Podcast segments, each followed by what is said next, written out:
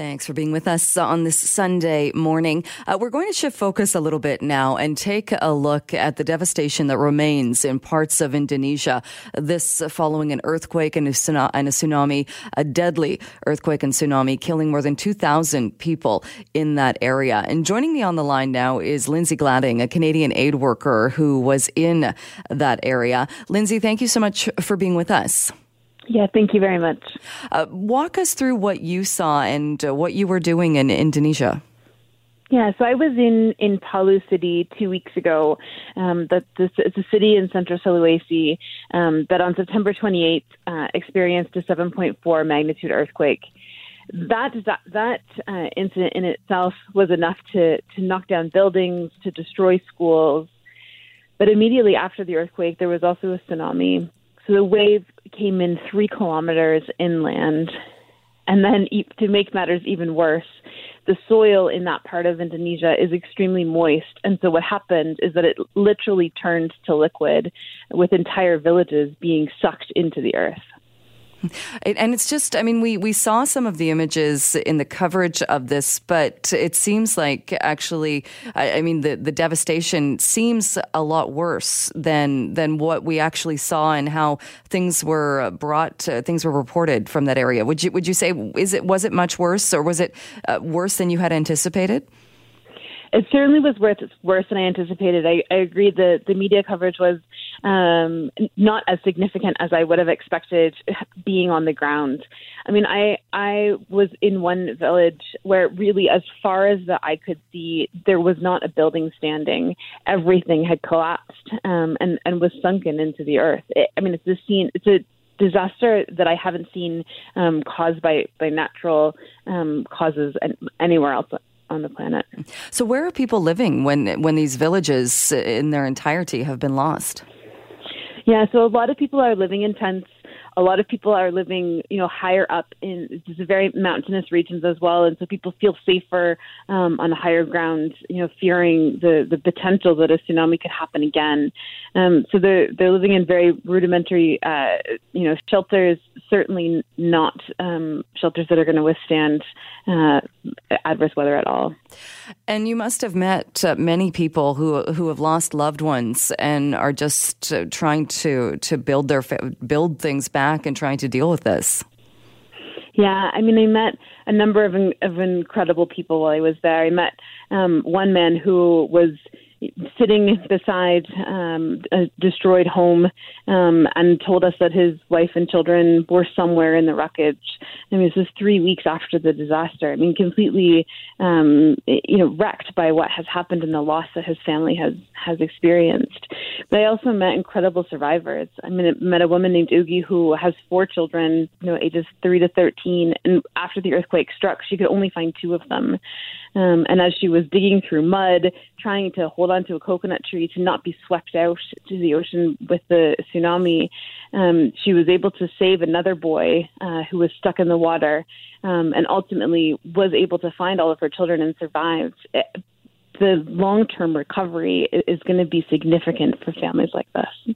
And I mean, it's hard to even imagine the the mm-hmm. the, the, rescues, the dramatic, uh, what's happening. Yeah. Uh, what about uh, as far as hospitals and and because there must be so many people as well who are not only psychologically uh, trying to deal with this, but who are physically injured. Mm-hmm. Yeah, so there were thousands of people who were injured um, in, in, the immediate aftermath of the disaster. Hospital. I saw a, a maternity hospital that you know has is not operational anymore. It's been too um, destroyed by the earthquake. So there are, I mean, there are medical clinics that have opened up. Other hospitals that were that were not affected that are certainly you know at capacity and and doing their best to to meet the needs even today. And are there still a number of aid groups there, or are there people? Uh, are they getting the help that they need? Yeah, I think that that you know the the people of Indonesia are no strangers to disaster. Um, they certainly have strong capacity to be able to respond um, to disasters. Of course, something like this, you know, overwhelms even good capacity on the ground to respond, um, which is why international um, support um, is is vital, really, to the long term recovery um, of these communities. Uh, did you get the sense, though, when you talk about where villages have been wiped out mm-hmm. and the mm-hmm. liquefaction from the earthquake? Earthquake, will they even be able to rebuild in those areas? Yeah, there are certainly large parts of land that um, will not be able to be rebuilt and that the government will essentially um, acknowledge as mass graves. You know, I saw um, uh, we, we I came to the end of a bridge um, one day, and in, again in front of me, as far as I could see, was a cornfield.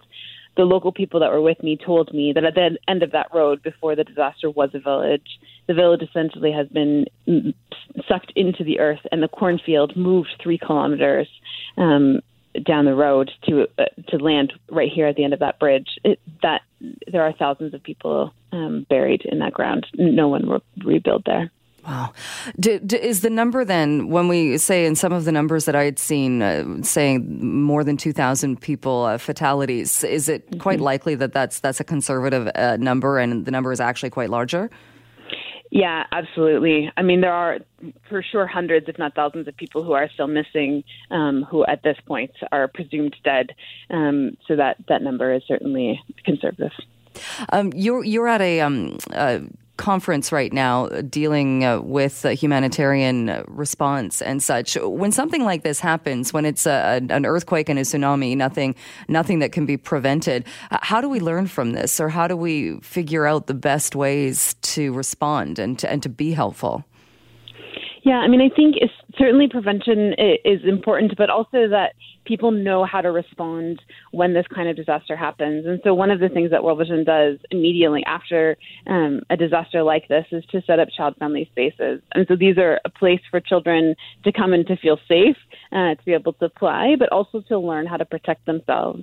Um, and so, when I was in Palu two weeks ago, I saw children learning songs about what to do when an earthquake hits, how to get to higher ground. I mean, these are things that genuinely save lives when it, when disasters like this happen. We can't prevent them, um, but we can ensure that our immediate response is, is much better to save more lives. Uh, and I mean that must be another uh, another effect of this too. Is uh, with the children, I'm assuming that a lot of the schools were destroyed as well, mm-hmm. or or that kids aren't even probably back at school yet. Yeah, so for sure, school was completely shut down for for three weeks after the earthquake. When I was there, um, some schools, schools that were not affected, uh, schools that were not destroyed by the earthquake, were starting to reopen. Um, but there there are quite a number of schools that, as you said, are completely destroyed and, and will not be able to reopen anytime soon. Um, so things like child friendly spaces uh, really help to to fill that gap uh, for a short time and, until we can get schools up and running again. And what is the weather like there right now? Um, so right now it was relatively good. The rainy season though is coming, um, and so you know we are concerned about people living in in you know tarpaulin built shelters um, that they're going to need something more permanent um, before the rains come. Right, because I mean, and uh, that must be top of mind for a lot of people in mm-hmm. that they're just surviving day to day and dealing with this, and that that's going to make things so much more difficult. Yeah, yeah, absolutely. And and again, we're particularly concerned for children in these kinds of situations. They're incredibly vulnerable when something like this happens, um, and when people aren't able to, you know, meet their most basic needs, um, then children become even more vulnerable. And do you get the sense, or did you get the sense when you were there, that the, the relief efforts, uh, that the help will continue on and will will be there for quite some time to make sure uh, that people are helped and what rebuilding can be done? Yeah, I think what we often see is that the the immediate aftermath, the immediate relief effort is quite um, quite strong, is very well resourced. There there was a fair amount of, ten- of attention um, for this disaster when it first happened, um, but even now, three four weeks on, it's fading from people's attention, from people's memory, um, and and the resources dry up very quickly. We know that I mean this disaster happened in an instant, but it's going to take years for these communities to rebuild and and significant resources to be able to rebuild entire villages. Um, that's not something that is going to come easy and, and is going to um, require us to be there for the long term. Uh, because this is a region too that uh, has been hit with uh, tsunamis in the past, and uh, unfortunately, uh, rebuilding isn't uh, necessarily a new thing. It's something that that has been done in that area before.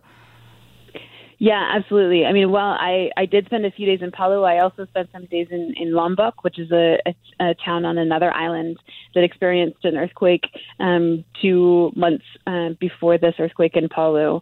Um, Lombok is also in Indonesia, so our, our staff are there trying to respond to that disaster as well. Uh, there was also an earthquake in Bali. I, I mean, so this is a, a an area of the world that is incredibly prone to natural disasters um, and is going to need to invest um, in really good infrastructure, really good um, preparedness and response efforts. I mean, this is not uh, going to go away. All right. Well, thank you so much uh, for taking some time uh, with us today and uh, for bringing us up to date on uh, what's happening in that region. Uh, thanks again for being on the show. We'll leave it there, but thank you so much for your time. Thank you very much. Well, there will be Remembrance Day bells ringing in various ceremonies uh, right across the country today. Uh, the biggest one in Canada, likely play, taking place uh, in Ottawa. Also, very uh, there will be many ceremonies right here in BC. The biggest one in this province, likely at Victory Square. That's where I will be.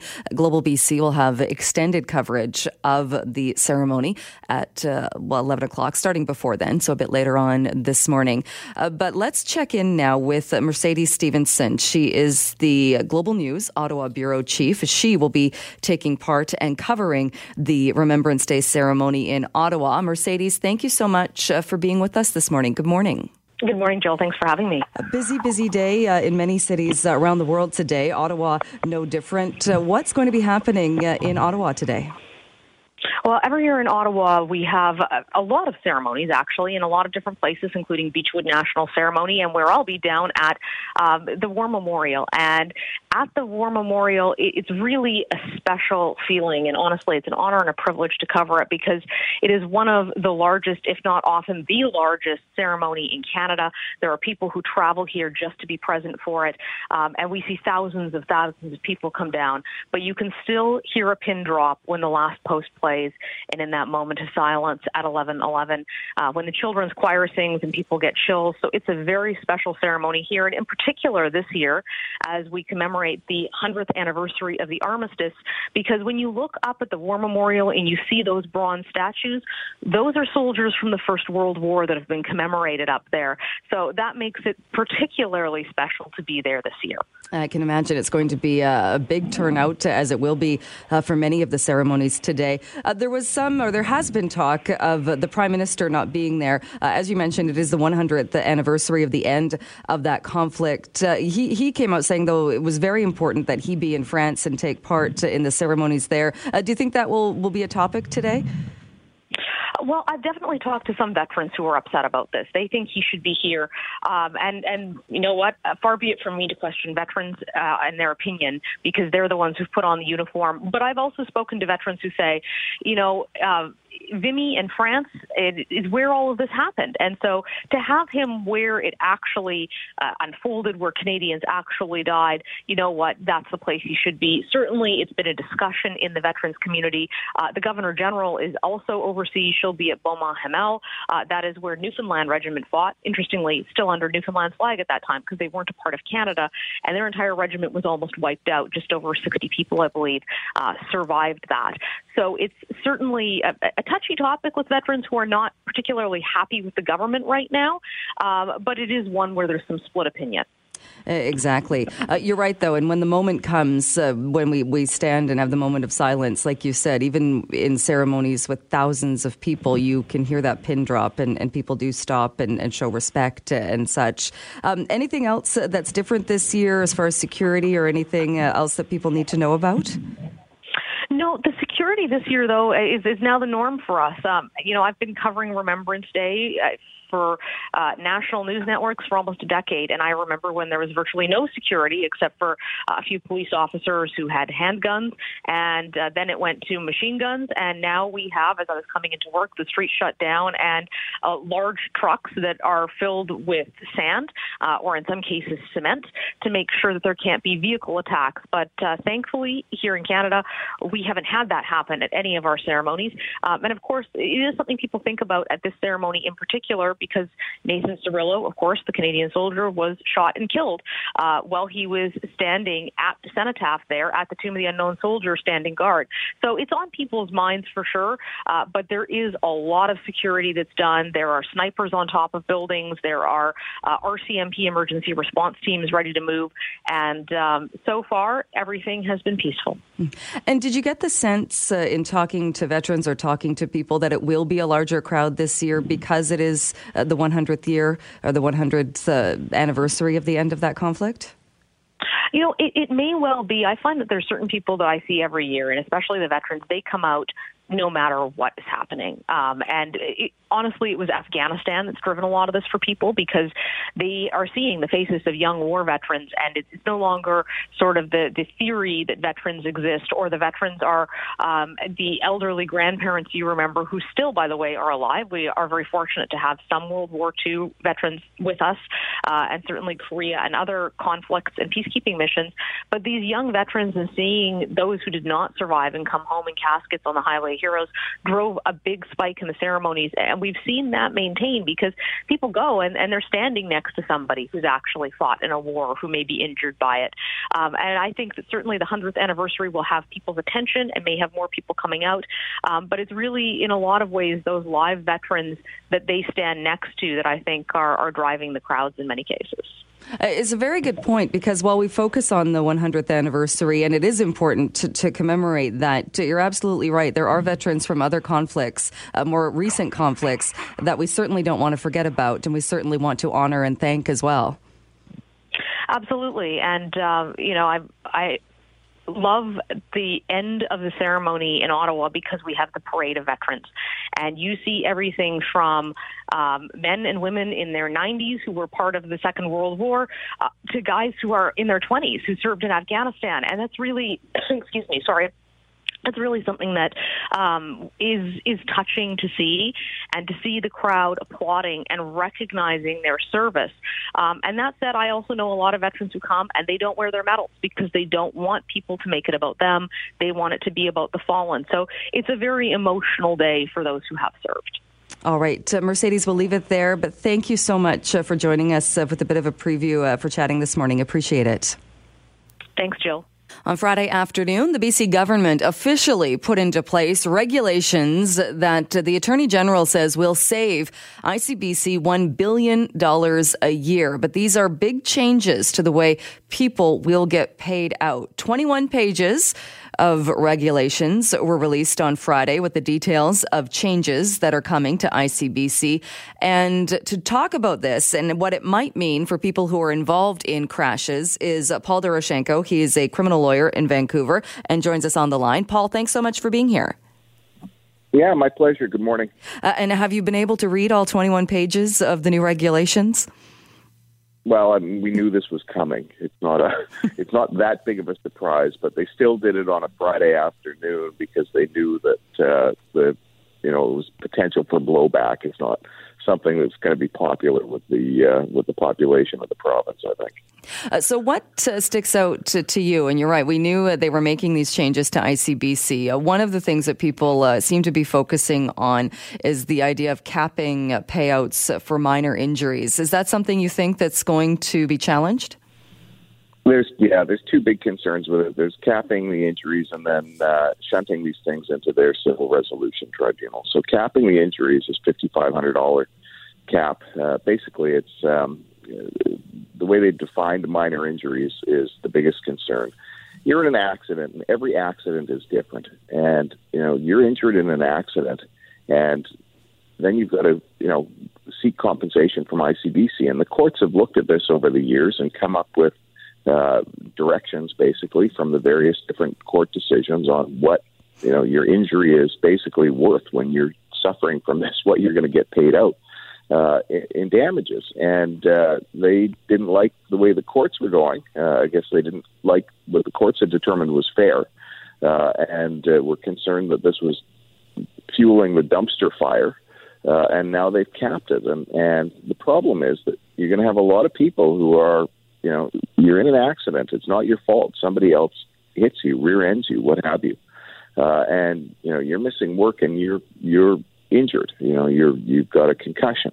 uh, and uh, you're suffering depression as a result. And you may have some extended period of time where you are suffering from this, uh, and they want to basically resolve it as quickly as possible.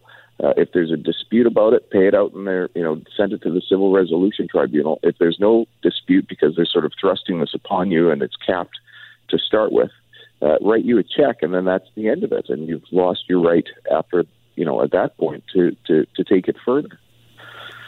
What would happen then, do you think, in that case? Say somebody is paid out, uh, it's deemed a minor concussion, something that doesn't last longer than four months. Six months down the road, there's a recurring injury or something happens related to it. Is that where somebody would come to you or you would get involved?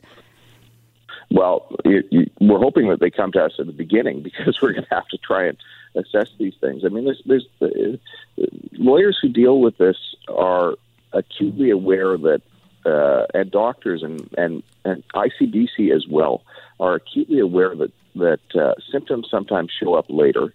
Uh, injuries can be protracted and last for much longer. Uh, we have a two-year limitation period generally to start a lawsuit if you know, it, and if you can't settle it out. But lots of times you're two years down the road, and you're still trying to figure out, you know, when is this person going to be injured, and you've got to make a, a fairly um, dangerous, uncomfortable assumption about you know the, the future of these injuries. Uh, we're now talking about you know resolving these things very quickly with their with their capped payout, and uh, and then at that point, once you've been paid, that's it. You know, you're done. You can't come back to the trough and look for more. Uh, you, isn't necessarily the best analogy, but I mean, you, you see my point. Like you can't you can't come back and, and once you've been paid, that's it. Uh, you mentioned as well too that uh, that one of the other changes is that disputes will now be uh, adjudicated by the BC Civil Resolution Tribunal. Uh, what are your concerns with that?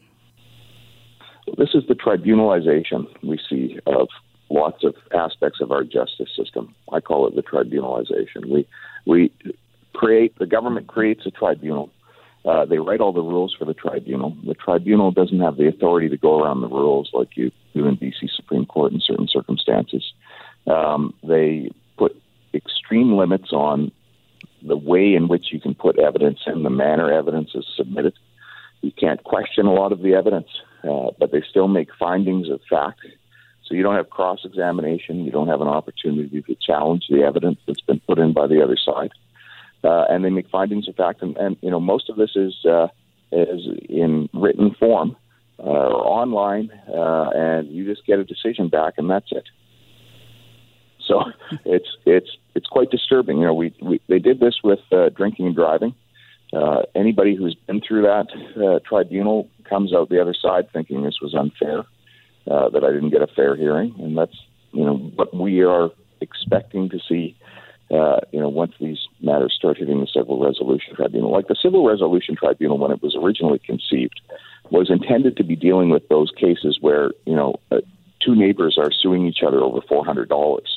Uh, and it was meant to be a, you know, really small, smaller than small claims court. It was uh, to address the fact that lots of things that were in small claims court were really so minor that it was hard to justify having a judge, a courtroom, and so forth.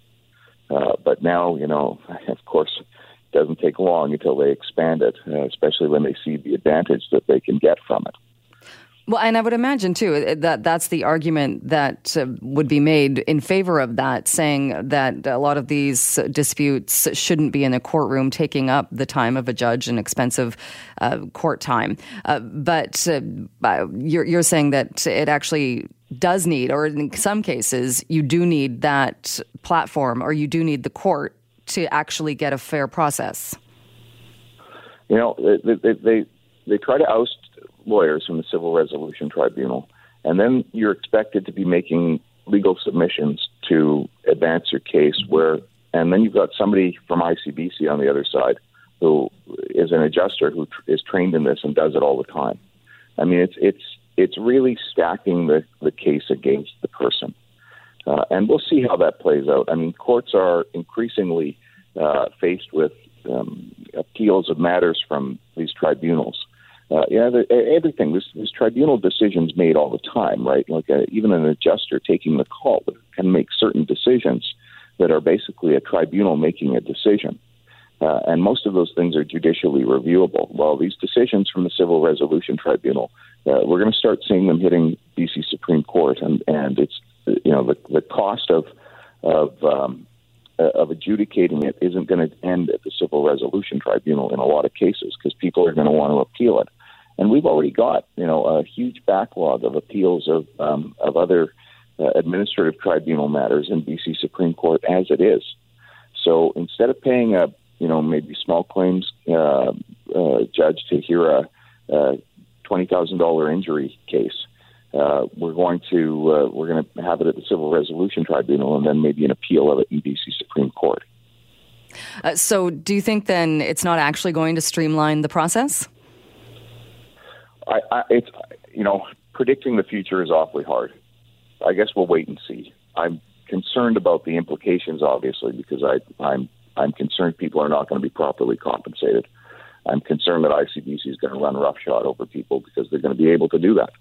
Uh, and uh, you know that is my those are my primary concerns. It, it, it's a wait and see. I mean, it, it comes into effect April first uh, of 2019, and from that point on, uh, everything's going to be changed. And and uh, within probably a year of that, we're going to know if this was a catastrophic failure uh, or something that assisted them. But you know, I, I, I haven't researched it extensively. I'm regularly told by my colleagues that in the provinces where they've capped claims, uh, it hasn't led to any reduction in in uh, costs for insurance companies. So, you know, I guess we'll wait and see. You know, Manitoba has public insurance, Saskatchewan has public insurance. They've already uh, tried it in other provinces, and it hasn't uh, it hasn't led to any big savings. So, is this going to stop the dumpster fire?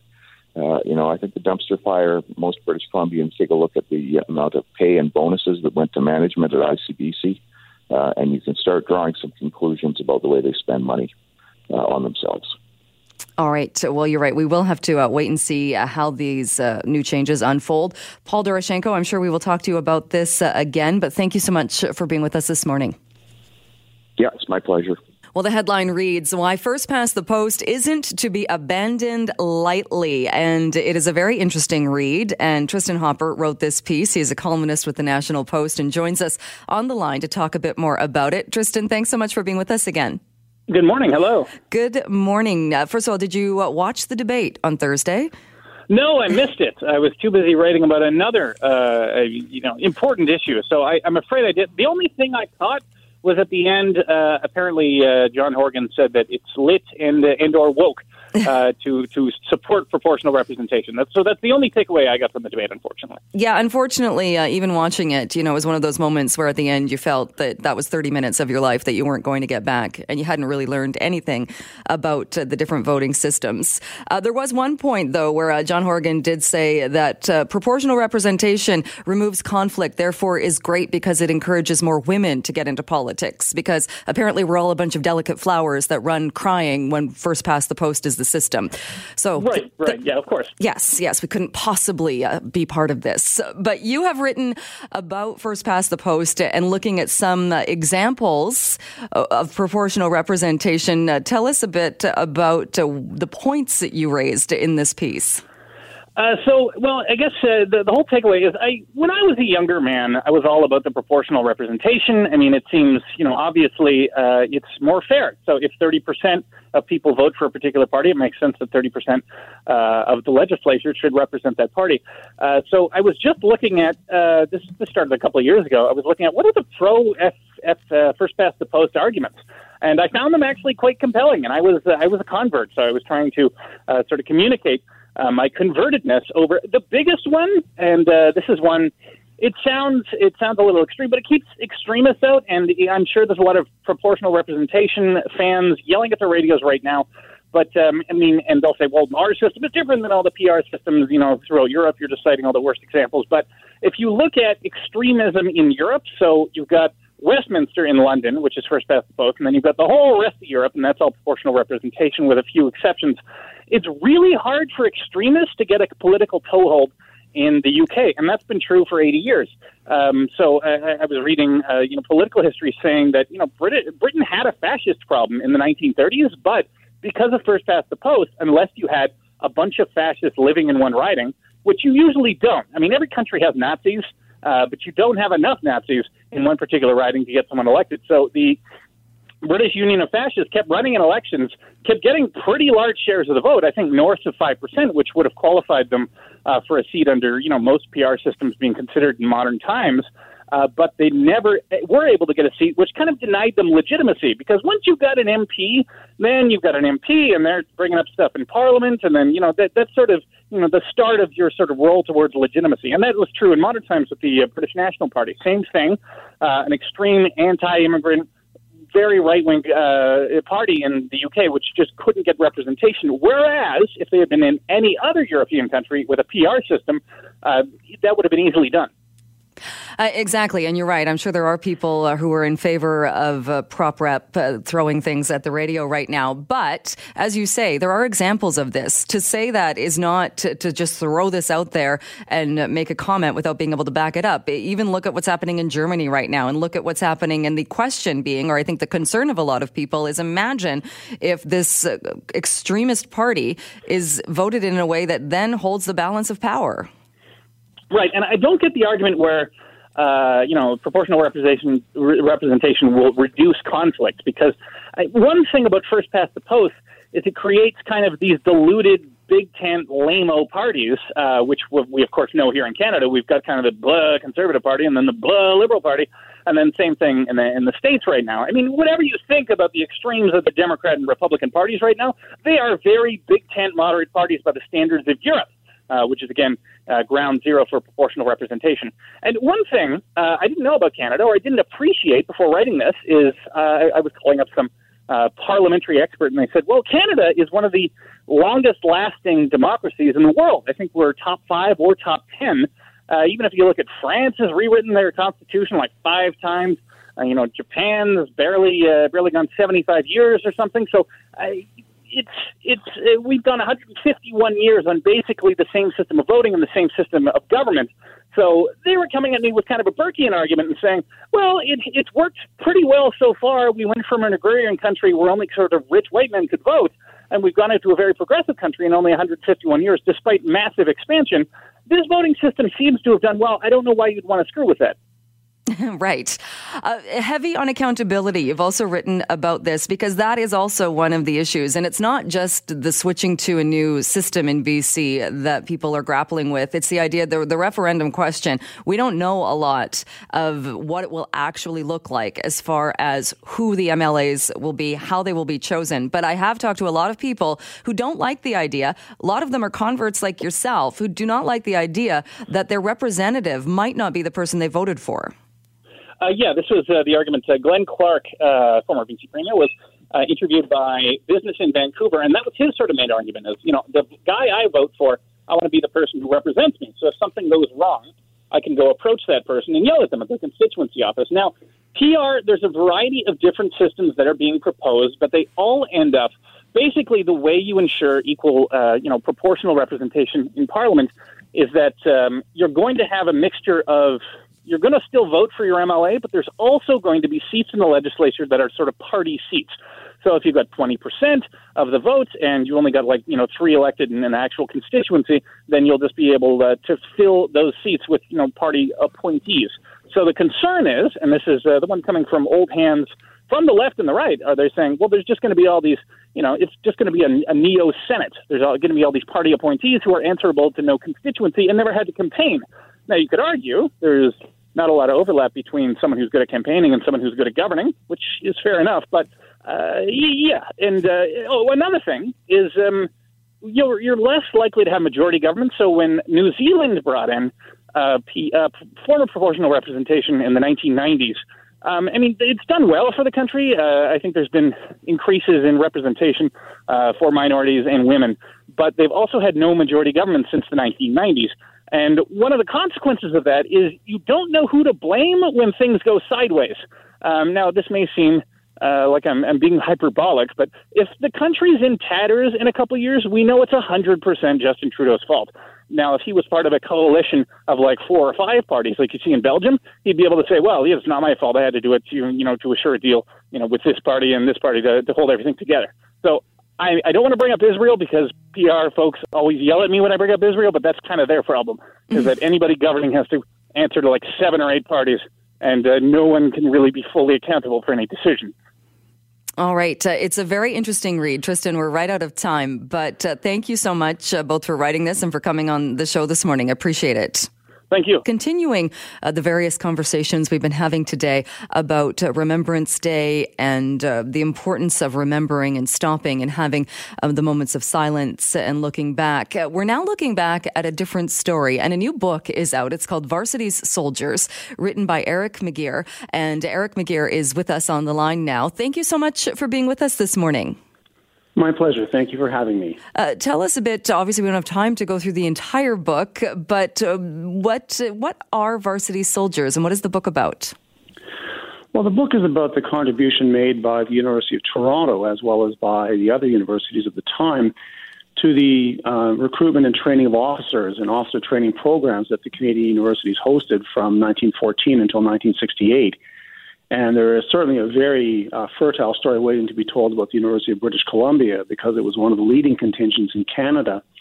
But they were uh, officer training programs that sprang into life in 1914 with the outbreak of the First World War. And I was trying to uh, open up in this book the story of the way in which Canadian universities contributed to the war effort uh, in the First World War and the Second World War, and then maintained a training program in times of peace in the interwar period and in the post 1945 era to select and train uh, young men for various roles, uh, particularly engineers or doctors or dentists or other kinds of specialists, uh, as well as eventually young women to uh, serve their country in the militia and to be ready as a kind of trained officer corps if ever the need arose to uh, to participate in a foreign war and have an army ready to go overseas.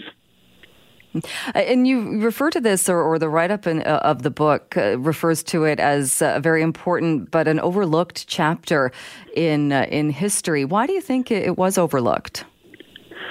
Well, I think the officer training programs, uh, when they disappeared in 1968, uh, sort of took with them the memory of what they had done. And I think that the people who have studied higher education in Canada have been focusing on other questions, which are also very important, you know, the intellectual and social and other concerns of the universities. And I think that the uh, very uh, uh, immense effort that these universities made in the world wars was was forgotten um, as the times changed and perspectives changed. But I hope now, with the centenary of the armistice in 1918, and perhaps with a greater appreciation for the role that uh, all segments of Canadian society played in the uh, in the world wars and in the uh, very difficult interwar period, that other uh, aspects of the story, whether it's universities or whether it's you know the various minorities across Canada or the role of women. I think we've opened our perspectives much more widely in the last ten or fifteen years, and I hope this will be a contribution towards that kind of general flow of scholarship uh, in the country.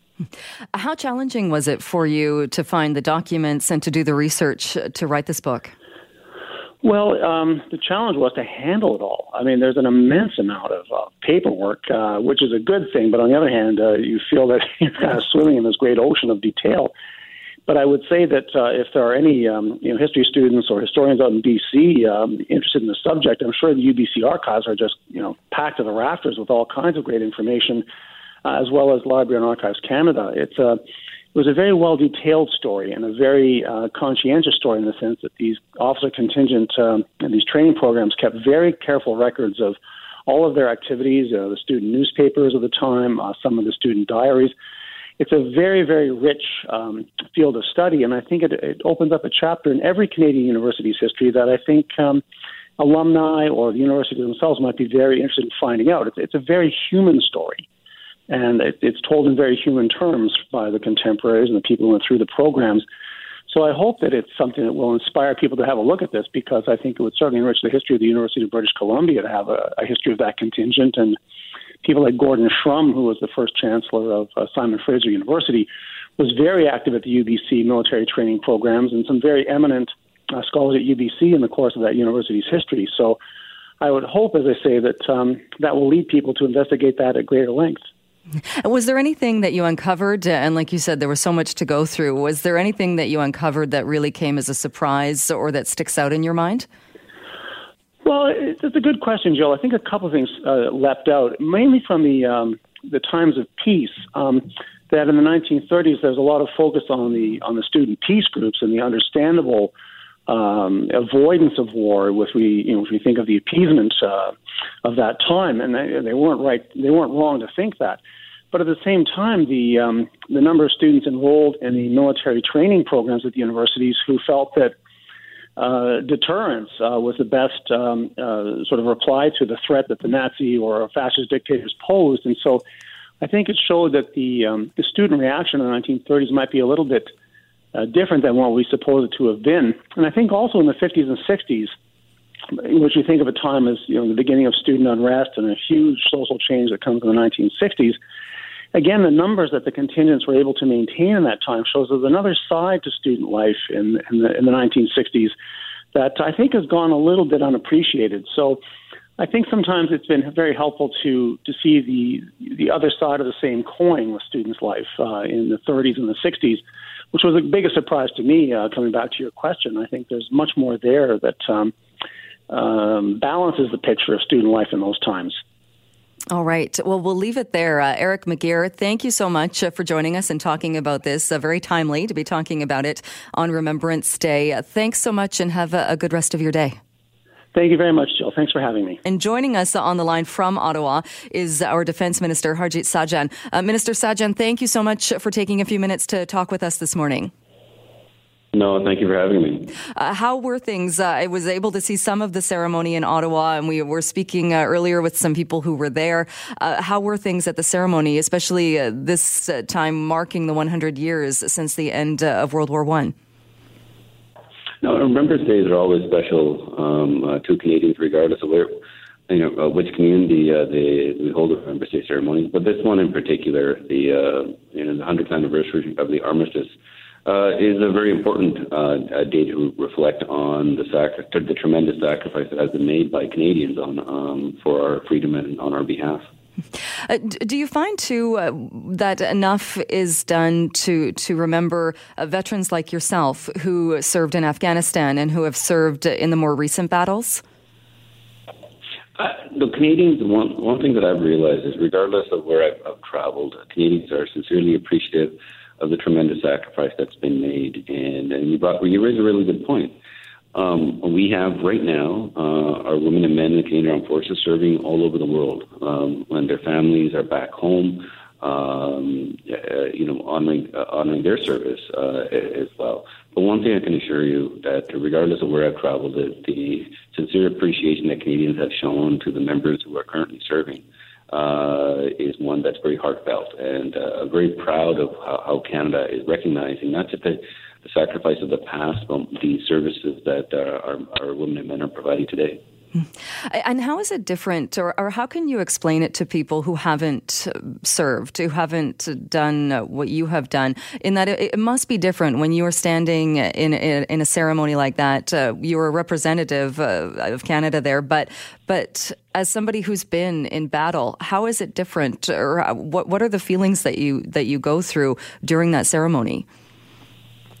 Uh, to be honest, it, it is probably more awkward for me to stand as a representative of the government and uh, far more comfortable to stand there as a, as, as a veteran. Um, and but it's a reminder to all of us, regardless if we have served. And one thing for Canadians, it's a reminder to all of us of what is the best way for us to honor uh, the sacrifice that has been made in the past and the tremendous service that our women and men provide now. And to me, uh, the biggest way is to make sure that all of us live our lives to the fullest uh, and to make sure that we pass uh, the, the history of this sacrifice on to our children.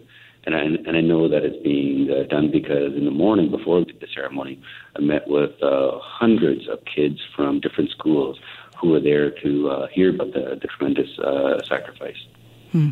And what does it mean, do you think, uh, for veterans especially, to be able to look out to that crowd and to see people who on a Sunday or whatever day of the week, it happens to be a Sunday this year, uh, who have taken the time to come and physically be at a ceremony? It's, uh, I think, one of the biggest things that our veterans um, kind of think about, and whether you know, especially when you've been serving, is to be appreciated. And on a Remembrance Day, they do get a, a genuine and sincere sense of the uh, uh, appreciation that Canadians are showing very publicly. We know that it's done in a, in a very private way, regardless of what day it is, uh, what um, the day of the year it is. But on Remembrance Day, it is really special, and they and uh, to see Canadians clapping uh, for them, cheering them on, and just to say thank you. Um, that goes along with uh, for our veterans. A lot of people uh, tend to think of Canada and uh, Canadians, and also look at our role as peacekeepers. Is is do we overlook that a bit on a day like this, or or, or how important is it, I suppose, to also uh, think about peacekeepers and that role that Canada serves?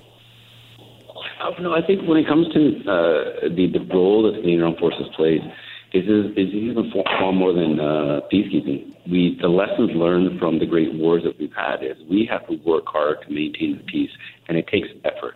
Um, and so, whether it's our troops who are in Mali right now as part of UN operations, or whether they're part of a coalition in Iraq right now, or part of NATO forces, um, uh, you know, making sure that uh, nations stay within a rule-based order. Um, all that all of that matters, and uh, we have to, at the end of the day, look at conflict and look at ways to uh, uh, prevent it. And where there is conflict, how how can we reduce it? Because at the end of the day, when you have all war, there are no winners, and uh, and that's that's how we need to reflect uh, today on Remembrance Day. Hmm. And, and, you mentioned too that one of the best ways to do that is is to live our lives or to live the best lives. Do you see people? Do you think that people are doing that? I think they are, but I think we should, we need to talk about this probably a little bit more. I've, when I talk to uh, students, I always remind them. I said, if you ever have an opportunity, go on a battlefield tour um, and witness and read about the history and look where some of the some of those uh, soldiers are buried. Because it helps you answer the question why it's important to succeed. I mean, the best way to honor that sacrifice is to make sure that you live life to the fullest. That's what our veterans w- would have wanted. And and I think in many regards that's happening. I'm really pleased to see more uh, elementary and high school kids um, uh, uh, learning more about uh, our war, uh, our history. And this is not about learning about the war. This is about learning about the cost of war and what it takes to uh, to prevent it. And, and they need to learn this because they are the leaders um, of Canada as well. And, and and I have a lot of faith in them to making sure that uh, they can reduce conflict in this world. Hmm. And uh, we kind of touched on this as well, though. Uh, the importance there also, and and again, a lot of the focus today is the 100 years since uh, armistice. But do you think we are learning enough about why Canadians were in Afghanistan, uh, the different battles, uh, the, the current deployments, and and what's happening right now, and the importance of that? I think there's a we in Canada. I think we tend we tend to take things for granted, probably a little bit more because the geography we are distant uh, from some of the conflicts. Uh, but that's a good thing. But we have to re- remind ourselves that this day and age, um, we, we can't be an island of stability in the ocean of turmoil, and, and Canada needs to do its part, and we are.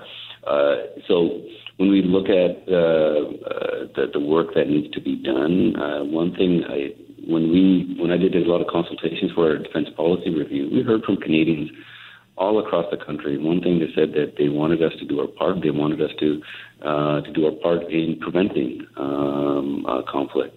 So I think uh, Canadians, um, to an extent, uh, under, uh, understand um, the role that uh, that we that we can play. But some of the lessons that from, from the past, we, you know, we do need to be constantly reminded of. of all right, uh, Minister Sajjan, we'll leave it there. Uh, but thank you both. Uh, thank you so much for your service, and also thank you for taking some time with us today. I appreciate it. No, thank you for having me.